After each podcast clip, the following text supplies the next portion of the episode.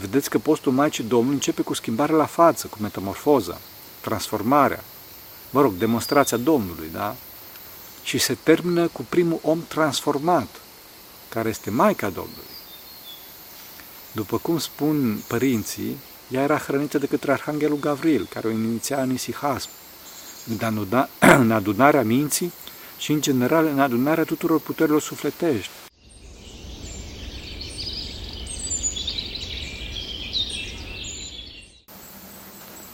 Slavă Tatălui și Fiului Sfântului Duh și acum și pururea și în vecii vecilor. Amin. Pentru că cine Sfinților Părinților noștri, Doamne, Să Hristos, Fiul lui Dumnezeu, miluiește pe noi. Amin. Într-o chilie care astăzi aparține mănăstirii Pantocrator, starețul îi spune ucenicului într-o sâmbătă seara, zice, vezi că eu mă duc la priveghere la Protaton, tu rămâi acasă să ai grijă de chilie. Starețul pleacă la priveghere și lasă pe monah singur să-și facă slujbele. În timp ce ucenicul se ruga, aude o bătaie în ușă. Când merge să deschidă, îi apare un monah străin care, după salutul duhovnicesc obișnuit, este invitat înăuntru și, după tipicul atonit, este invitat să se închine în paraclesul chiliei. Străinul merge direct la icoana Maicii Domnului și începe să cânte pentru prima dată imnul cu vine cu adevărat. Imn care în partea a doua sa are compoziția Sfântului Cosma Imnograf. Imnul, după cum, după cum probabil știți, are stihurile clasice, da? Cuvine cu adevărat să te fericim născătoare Dumnezeu. Cea pura fericită și pe nevinovată și Maica Dumnezeului nostru, ceea ce ești mai cinstită decât heruvimii și mai slăvită fără de asemănare decât serafimii, care fără stricăciune pe Dumnezeu cuvântul a născut, pe tine cea cu adevărat născătoare Dumnezeu te mărim. Impresionat de melodia foarte frumoasă și de versul extraordinar de la începutul imnului, ucenicul roagă pe monahul străin să-i scrie și lui aceste stihuri. Străinul îi cere o bucată de hârtie și cerneală, însă ucenicul spune că nu are. Nu știu dacă știți, întâmplarea a avut loc înainte de anul 1516, când avem prima mărturie scrisă. Atunci străinul îi spune gazdei să aducă o lespede de piatră și atunci străinul începe să scrie cu degetul lespeda de piatră și acum scrie cineva în nisip, da? Sau mă rog, în ceară moale. Scrie, scrie în lespeda de piatră stihurile respective, după care dispare din fața ucenicului. Lespeda de piatră se păstrează până astăzi la Patriarhia Ecumenică, iar icoana în fața căruia Arhanghelul Gavril, că el a fost, a, a cântat pentru prima dată imnul Acțiune Stind, se află la Protaton, la Biserica Centrală din Sfântul Munte. M-am amintit acest lucru ca să știți că laudele aduse Maicii Domnului, da, ok, sunt și de la oameni, și aici ar putea să obiecteze cineva, însă sunt și de la Sfinți. În speță Sfântul, Sfântul Cosma Imnograful, fratele Sfântului Andamaschin. Și de asemenea sunt și de la îngeri. Și aici nu mai poate obiecta cineva. Vedeți că Sfântul Arhanghel Gavril am dat acest uh, imn și a spus, așa să cântați, toți creștinii. Trebuie să menționăm aici că pe Maica Domnului nu o venerăm după cum venerăm pe Sfânta Trăime, pentru că Maica Domnului nu este Dumnezeu după fire. Maica Domnului este Dumnezeu după har. Adică primul om care a ajuns la perfecțiunea Dumnezeirii, cu ajutorul lui Dumnezeu, desigur. Din cauza asta spunem prea Sfântă Născătoare Dumnezeu, mântuiește-ne pe noi și nu miluiește-ne pe noi. În textul original este Iperagia Teotoche Soson, imaz, adică mântuiește-ne. Maica Domnului poate să mântuiască, nu prin sine, ci prin rugăciunile ei, care totdeauna sunt ascultate, după, că, după, cum aveți, după cum avem foarte multe dovezi în istorie. De exemplu, dincolo de Axionestin, cea mai cunoscută icoană din Sfântul Munte se numește Portărița, Portaitisa, și se află la mănăstirea Iviron. Această icoană a venit pe apă într-un stâlp de foc și, după cum, după cum se știe, a fost ridicată în chip minunat de pe apă de către Sfântul Gavril, Iviritul, și după aceea a fost pusă la mare cinste în biserica centrală a mănăstirii Viron. La scurt timp însă, icoana a dispărut din biserică și a apărut pe zid la poarta mănăstirii. Părinții s-au întristat, crezând că cineva a făcut o faptă necuvincioasă și au adus-o la loc, în biserică. Însă întâmplarea s-a repetat de mai multe ori până când s-a arătat Maica Domnului, Sfântului Gavril, și a poruncit să le spună părinților să lase icoana la poartă, pentru că ea a venit ca să apere pe monahi și, și nu ca să fie apărată de aceștia. Înțelegeți? Trebuie să înțelegem că Maica Domnului este stăpână și este tot puternică Precum, mă rog, regina mamă este tot puternică. Am spus că Maica Domnului este primul om pe deplin îndumnezeit, primul Dumnezeu după har. O altă dovadă, tot din Sfântul Munte, a faptului că Maica Domnului este vie și că îi apără pe monahi, da? Bine, pe monahi mai întâi și după care și pe toată lumea apără, da? Este o icoană care se numește mângâietoarea, paramitia. Și are poziția Maicii, și are poziția Maicii Domnului așa, și mai nestandard. Și Domnul nostru Iisus Hristos este în icoană mai nestandard, mai deosebit să zic așa. Înainte de minunea paramitiei pe care aș dori să o relatez, icoana avea o poziție normală a unei icoane de tip povățuitoarea, o digitria. Adică Maica Domnului era cu, în icoana Odighitrea, Maica Domnului arată cu mâna către Domnul nostru Iisus Hristos. Ați văzut, ați văzut foarte multe astfel de icoane. Icoana despre care urmează să vorbesc este o frescă și se afla pe beretele din exteriorul bisericii centrale a mănăstirii Vatoped, unde monahii lăsau cheile seara după ce închideau porțile mănăstirii. E acolo mică, așa, cum să spun, mică o mică ieșitură, dacă doriți, din zid, o mică treaptă și acolo se lăsau icoanele, se lăsau cheile. E, pe 21 ianuarie 1320, starețul a mers să, să ia cheile, după obicei, pentru a le mâna portarului, da? ca să deschide porțile. Însă în clipa respectivă se aude vocea Maicii Domnului din icoană care spune starețul să nu deschide porțile, pentru că sunt afară pirați care să pradă mănăstirea. Imediat după aceasta se aude și vocea pruncului din icoană care zice Nu mai ca mea, nu înștița pe călugări că li se cuvine această ispită pentru că au căzut în păcate. Au căzut în păcate și nepurtare de grijă. Înțelegeți? În timp ce se aude aceste voci, icoana prinde viață și se vede cum Domnul încearcă să pună mâna la gura Maicii sale, da, așa? Ca să o facă să tacă. Maica Domnului însă, printr-o mișcare așa grațioasă, de la o parte mâna lui Hristos de la gura ei mută capul într-o parte și își repetă, își repetă avertizarea cu și mai multă hotărâre, spunând să nu deschide porțile mănăstirii, ci să se suie păzit și să-i alunge pe pirați, ceea ce monahii au și făcut. Acum am putea să discutăm mai mult pe baza acestei minuni, însă aici doresc să accentuez doar faptul că Hristos deja luase hotărârea ca să piardă pe monahi, pe dreptate, da? pentru păcatele lor. însă Maica Domnului, fiind milostivirea, milostivirea întruchipată, dacă doriți, a lui Dumnezeu, Vedeți că nu a ținut seama ca regină mamă ce este de hotărârea Fiului și Dumnezeului ei și a întors lucrurile așa cum numai ea știe. Din cauza asta spunem că Maica Domnului mântuie, însă nu prin firia ei, ci prin harul și rugăciunile ei. Acum, fraților, să nu spuneți că Maica Domnului este mai milostivă ca și Hristos, pentru că cea mai mare dovadă a milostivirii lui Hristos este că ne-a dăruit pe însuși pe acurată sa Maică. Înțelegeți? Atunci când a fost răstignit. Da.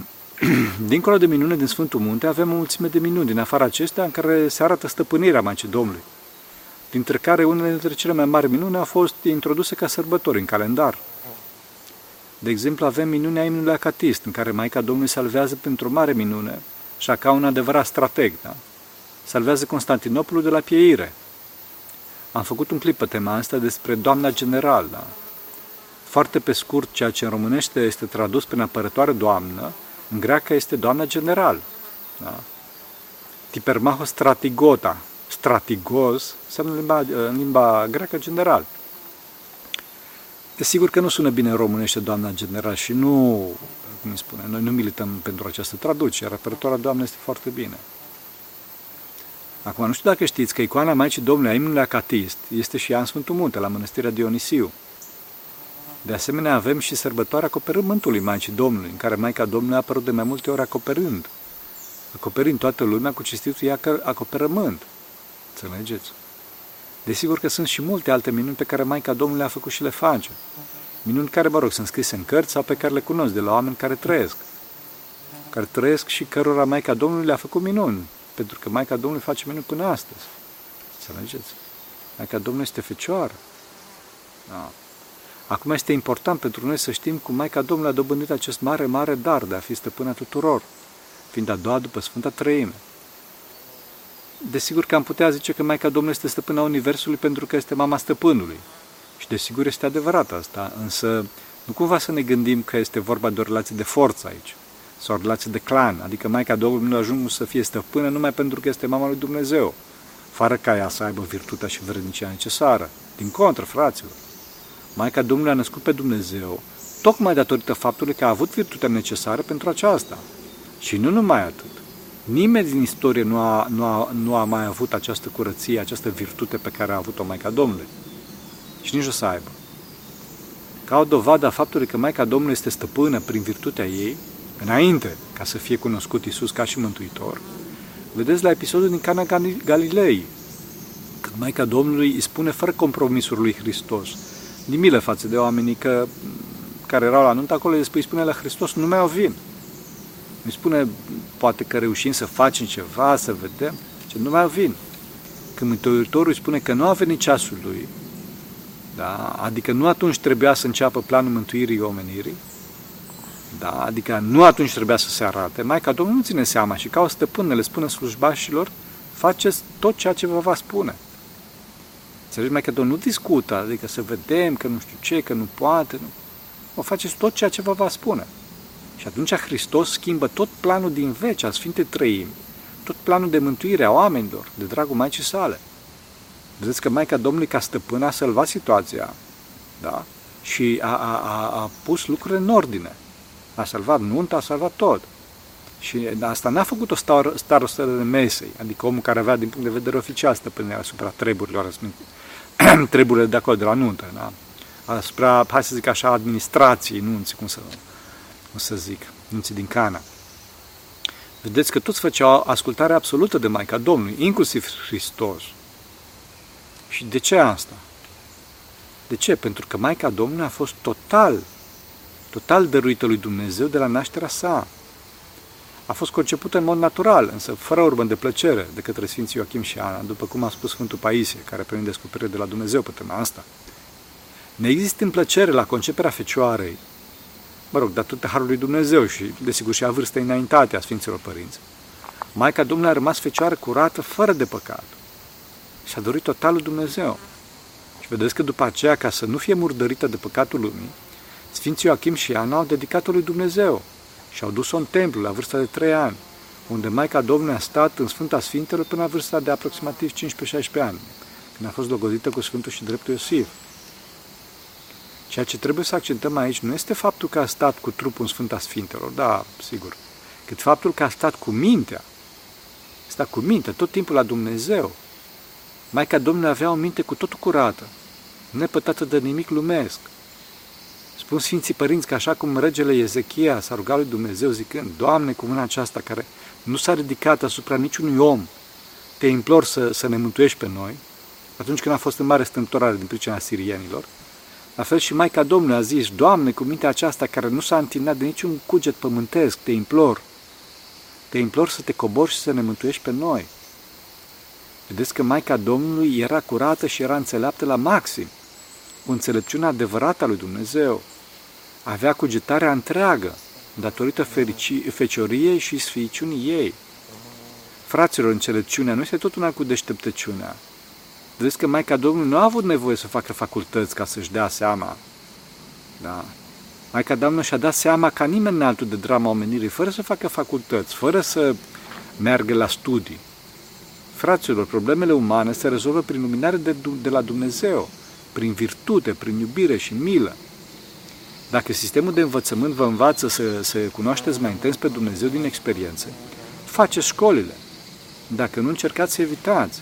Eu acum nu zic că învățământul este rău din ipoteză, din contră. Trebuie să învățați, dar trebuie să fie un învățământ virtuos. Zgomotul informațional, fraților, nu-l face pe om mai înțelept. Din contră, zgomotul informațional îi întunecă mintea, cu mulțime de pseudo-informații cu care nu știe ce să facă și care nu îi rezolvă ecuația. Fraților, să nu ne fie frică cum că o să pierdem știri, o să pierdem informații. Știrile, în general, nu ne fac mai învățați, fraților. Fraților, desigur că trebuie să învățăm, însă să învățăm cele care ne vor folosi în veșnicie. În veșnicie. O meserie folosește în veșnicie dacă este o meserie care ajută pe oameni să se apropie de Dumnezeu, prin creșterea iubirii în univers, prin acoperirea nevoilor oamenilor.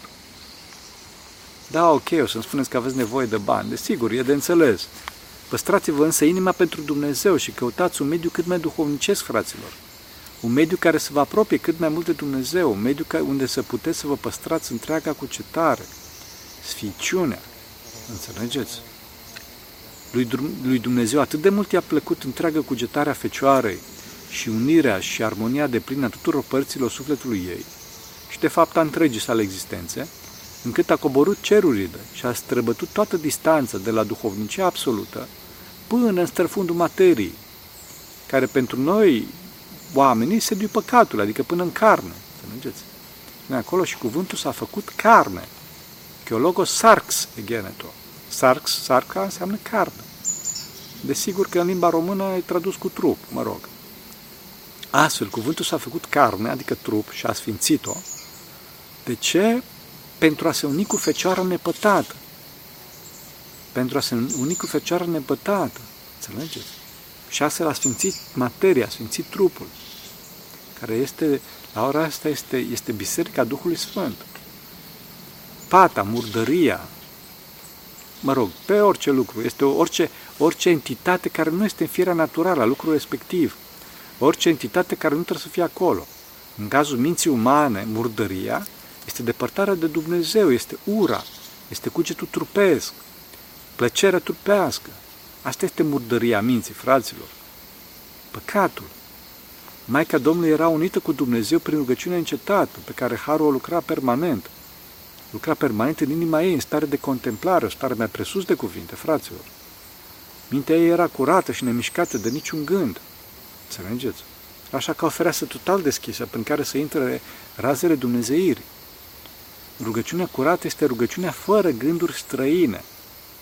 Doar contemplarea norului înțelept, cel mai presus de orice cunoaștere rațională. Înțelegeți? Asta, fraților, se întâmplă numai atunci când omul este total transformat de har și nu mai are zone întunecate, adică adumbrite de păcat. Vedeți că postul Maicii Domnului începe cu schimbarea la față, cu metamorfoza, transformarea, mă rog, demonstrația Domnului, da? Și se termină cu primul om transformat, care este Maica Domnului. După cum spun părinții, ea era hrănită de către Arhanghelul Gavril, care o iniția în isihasm, în adunarea minții și, în general, în adunarea tuturor puterilor sufletești. Și astfel, Maica Domnului nu a păcătuit niciodată, nici măcar cu mintea. Mintea ei era nemișcată într-un nemărginit ocean de iubire și compasiune față de toți oamenii, de toți oamenii. Fraților, la lumina nemărginită, a iubirii nemărginite, Maica Domnului vedea toate păcatele oamenilor și toată frumusețea lui Adam cel global, chinuit de păcat, pe care Maica Domnului încerca cu toată ființa sa să le reunească cu Dumnezeu. Maica Domnului a făcut ascultare desăvârșită și a avut dedicația și iubirea desăvârșită pentru Dumnezeu. Maica Domnului s-a lepădat total de lumea păcatului pentru Dumnezeu, pentru a putea să trăiască la maxim iubirea lui Dumnezeu. Din cauza asta și Dumnezeu, cel drept, a făcut ascultare desăvârșită și a renunțat în mod, așa să zic, tainic la slava sa, chip de rob luând, fără să sucotească acest lucru în josirea demnității sale dumnezeiești. De fapt, fraților, Maica Domnului este Sfânta Sfintelor neasemuit mai presus decât camera, să zic așa, altarul numit Sfânta Sfintelor în templu Vechiului Testament. Dacă acolo era vorba doar de o zidire, aici era vorba de însuși templul Duhului Sfânt, care este omul. Înțelegeți? Mult mai presus decât zidirea de piatră. Dacă acolo intra doar o dată pe an arhiereu să aducă jertfă de sânge de, sânge de animal, da? aici o fecioară curată aduce jertfă pururea, însă sângele său și viața sa lui Dumnezeu. Înțelegeți? Mare sfințenie. Maica Domnului era și este deschiderea totală către Dumnezeu și către cele cerești. Vedeți că Maica Domnului era atât de obișnuită cu cele cerești că nu a întrebat la bună vestire cine este acesta când i-a apărut Arhanghelul. Înțelegeți? Și a întrebat cum, cum de-mi zice mie cuvintele acestea? De ce? Pentru că Arhanghelul Gavril, fiind starețul ei, conducătorul ei duhovnicesc, nu o lăuda și mai ales într-o asemenea manieră. Ca la bună vestire, înțelegeți? Dincolo de asta, Maica Domnului nu se aștepta la astfel de reverență și, și datorită faptului că Maica Domnului, ca om, da, este și era și va fi cea mai smerită persoană din istorie. Desigur, după Domnul nostru Isus Hristos, care e dezătorul smerenie. Vedeți că, pe de-o parte, Arhanghelul Gavril o numește plină de har și binecuvântat între femei, iar ea se numește pe sine roaba Domnului. Da. Vedeți că dovada supremă a smereniei Maicii Domnului a fost ascultarea sa, ascultarea sa într-o cunoștință. Zic într-o cunoștință, de ce? Pentru că Maica Domnului nu era vreo debilă mental, Doamne ferește. Da. Adică Maica Domnului înțelegea foarte bine ce înseamnă conceperea unui copil. Dovada a faptului că atunci când Dumnezeu prin îngeri a cerut voie să se întrupeze, Maica Domnului a întrebat, stop, cum o să fie mie aceasta? Pentru că eu nu știu de bărbat. Nu știu de bărbat. Deci Maica Domnului știa foarte bine, într-o cunoștință duhovnicească cu mult mai presus decât experiența păcatului. Să mergeți. Vedeți însă că în clipa în care Arhanghelul i-a zis că o să vină Duhul cel Sfânt și o să dea o asemenea putere de o să nască singură, Maica Domnului a făcut ascultare imediată, fără crâcnire, fără șovoială, zicând, iată roaba Domnului, fie mie după cuvântul tău. Ar fi putut să obiecteze că o să fie văzută ca desfrânată sau adulteră și o să fie omorâtă, adică bătută cu pietre, da, care era, după lege era, da? Însă vedeți că Maica Domnului s-a lăsat total în voia lui Dumnezeu. Fraților, să nu credeți că în vremea respectivă lucrurile erau simple, mai ales pentru o fecioară a fi rosită lui Dumnezeu la templu. Dați seama ce scandal și rușine. Asta dacă, desigur că ar fi, ar fi, dacă ar fi scăpat cu viață. Lucruri puțin probabil. De ce? Pentru că legea iudaică spune că femeile adultere să fie, adultere să fie bătute cu pietră până când mor. Înțelegeți? Însă, la Maica Domnului, experiența desăvârșită a iubirii dumnezeiești în sufletul ei, i-a dat și credința desăvârșită. Credința vederii mai presus de fire, încredințarea de plină, siguranța absolută, mai presus de logică, a unirii cu Dumnezeu. Această feciorie totală nu s-a știrbit odată cu nașterea aici, din contră. Fecioria ei s-a întărit și mai mult, mergând din desăvârșire în desăvârșire, pentru că fecioria nu este numai fecioria trupească, ci mai ales o stare duhovnicească, fraților. Starea fără compromisuri în fața oricărui păcat. Înțelegeți?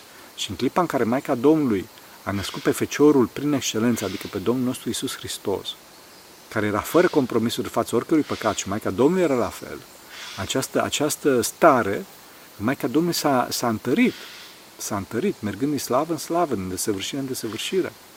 Maica Domnului a fost fecioară înainte de naștere, în naștere și după naștere. După cum spun în cor toți Sfinții Părinți. Înțelegeți? Din cauza asta a putut să nu se mândrească în clipa în care era cinstită ca mama lui Dumnezeu, iar fiul ei era adulat ca fiul lui Dumnezeu și Mântuitorul lumii. Da? De ce? Pentru că știa că totul vine de la Dumnezeu, iar ea se transformase într-un ocean de recunoștință și iubire de plină. Conștientă de faptul că omul este un nimic total în comparație cu Dumnezeu. Înțelegeți? Ea nu primea păcatul. Pe de altă parte, tot această credință, feciorie și vedere de plină lui Dumnezeu i-a permis să nu-și piardă mințile în clipa în care și-a văzut Fiul și Dumnezeul pe cruce. Dacă nu era fecioară curată și desăvârșită în sfințenie, nu ar fi rezistat, fraților. Fraților, nu ne gândim că Maica Domnului a avut o viață ușoară din punct de vedere omenesc. Sfântul Simeon a prorocit că prin sufletul ei va trece sabie, lucru ce i s-a întâmplat.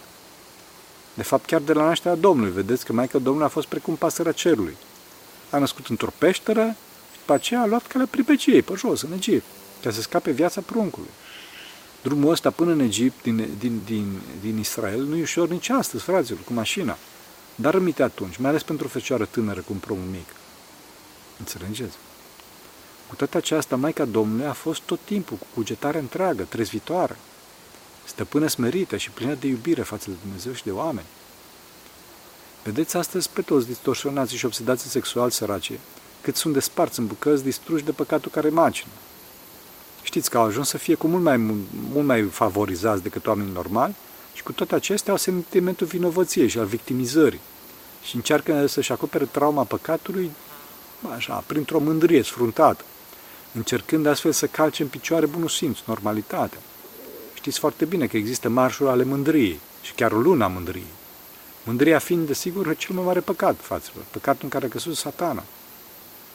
Desigur că acești oameni săraci merg din rău mai rău și orice ar face, în afară de pocăință, bineînțeles, nu o să-și rezolve problema existențială, pentru că păcatul este distorsiune existențială. Dumnezeu se luminează. Puterea lor este o putere trupească, ambiguă, iluzorie, care nu duce fericire, ci numai chin. Excitarea, fraților, nu este fericire, acești oameni sunt căzuți sub trup și de aici provine drama lor, pentru că omul nu trebuie să cadă sub trup. Pentru că căderea sub trup este iadul. Nu trebuie să depășească trupul pentru a depăși moartea. Depăși moartea. Fraților, scopul omului aici pe pământ este depășirea morții prin Isus Hristos, pentru că altfel nu se poate, fraților. Deci că Maica Domnului nu zicem că a murit, ci că a dormit. Ea a gustat moartea, după exemplu fiului ei, însă moartea nu a putut să o țină, pentru că nu a găsit cuget trupesc, nu a găsit păcat care să o desparte de Dumnezeu, pentru că moartea este despărțită de Dumnezeu. Din cauza asta, acum Maica Domnului este în cer, cu trupul, având stare desăvârșită și acoperă biserica, cum v-am dovedit la începutul cuvântului. Acum o să, o să ziceți că nu putem să ajungem la măsurile ei, lucru care desigur e adevărat. Însă, fraților, și noi trebuie să luăm exemplu Maicii Domnului pe cât se poate. Nu zic să avem doar haina de pe noi, cum a avut Maica Domnului, da. Chiar dacă unii dintre Sfinții au avut această așeză, da. Însă totuși să încercăm și noi pe cât posibil să trăim cu cugetul întreg, cu mintea întreagă, nerobiți de nicio patimă, de nicio adicție, mai ales de patim trupești. În clipa în care omul este prins de ceva trupesc, de o avere sau de o plăcere trupească, în clipa respectivă omul se limitează, fraților. Se închide în materia respectivă. Maica Domnului a fost însă ca pasăra cerului, după cum spuneam. Nu a fost prinsă de nimic. Vedeți că la cruce, atunci când Mântuitorul răstignit i-a zis Sfântul Ioan Teologul, iată mama ta, acesta a luat-o în clipa aceea la casa lui. Nu zice Scriptura fraților că s-a dus Maica Domnului la vechea locuință să-și facă bagajele, să se mute în casa Sfântului Ioan, ci în clipa aceea, cum zice Scriptură. Adică Maica Domnului avea doar haina de pe ea, nimic altceva. De asemenea, vedeți că la dormire nu au fost oameni influenți din punct de vedere omenesc. Așa, și nu a fost o, o, o mormântare cu fas, cu pompă. Desigur, da, că Sfinții Apostoli erau de fapt unii dintre cei mai influenți oameni din istorie, însă influența lor nu a fost una omenească, ci una duhovnicească. O influență dincolo de această lume. Sfinții Apostoli au venit la dormirea Maicii Domnului aduși de Harul lui Dumnezeu pe nori, ca un gest de absolut respect și iubire față de Maica lui Dumnezeu. Un gest de respect și iubire din partea și a apostolilor, însă și din partea lui Dumnezeu. Înțelegeți? E, dar asta s-a făcut cu smerenie, nu s-a făcut cu pompă. Cu o slavă mai presus de slava, um, slava deșartă, slava umană. Dincolo de asta, venirea apostolilor a fost și un gest necesar, fraților. De ce? Pentru că Maica Domnului nu avea, de fapt, pe nimeni pe acest pământ. Și Sfinții Apostoli au venit să-i facă mormântarea, grădina Ghețimani. Acolo unde a pătimit rugăciunea cea mare cu sudoare de sânge pentru omenire și fiul ei. Și fiul ei. Adormirea Maicii Domnului a fost un eveniment cu totul isihast, fraților. O trăire a învierii în inima celor de acolo.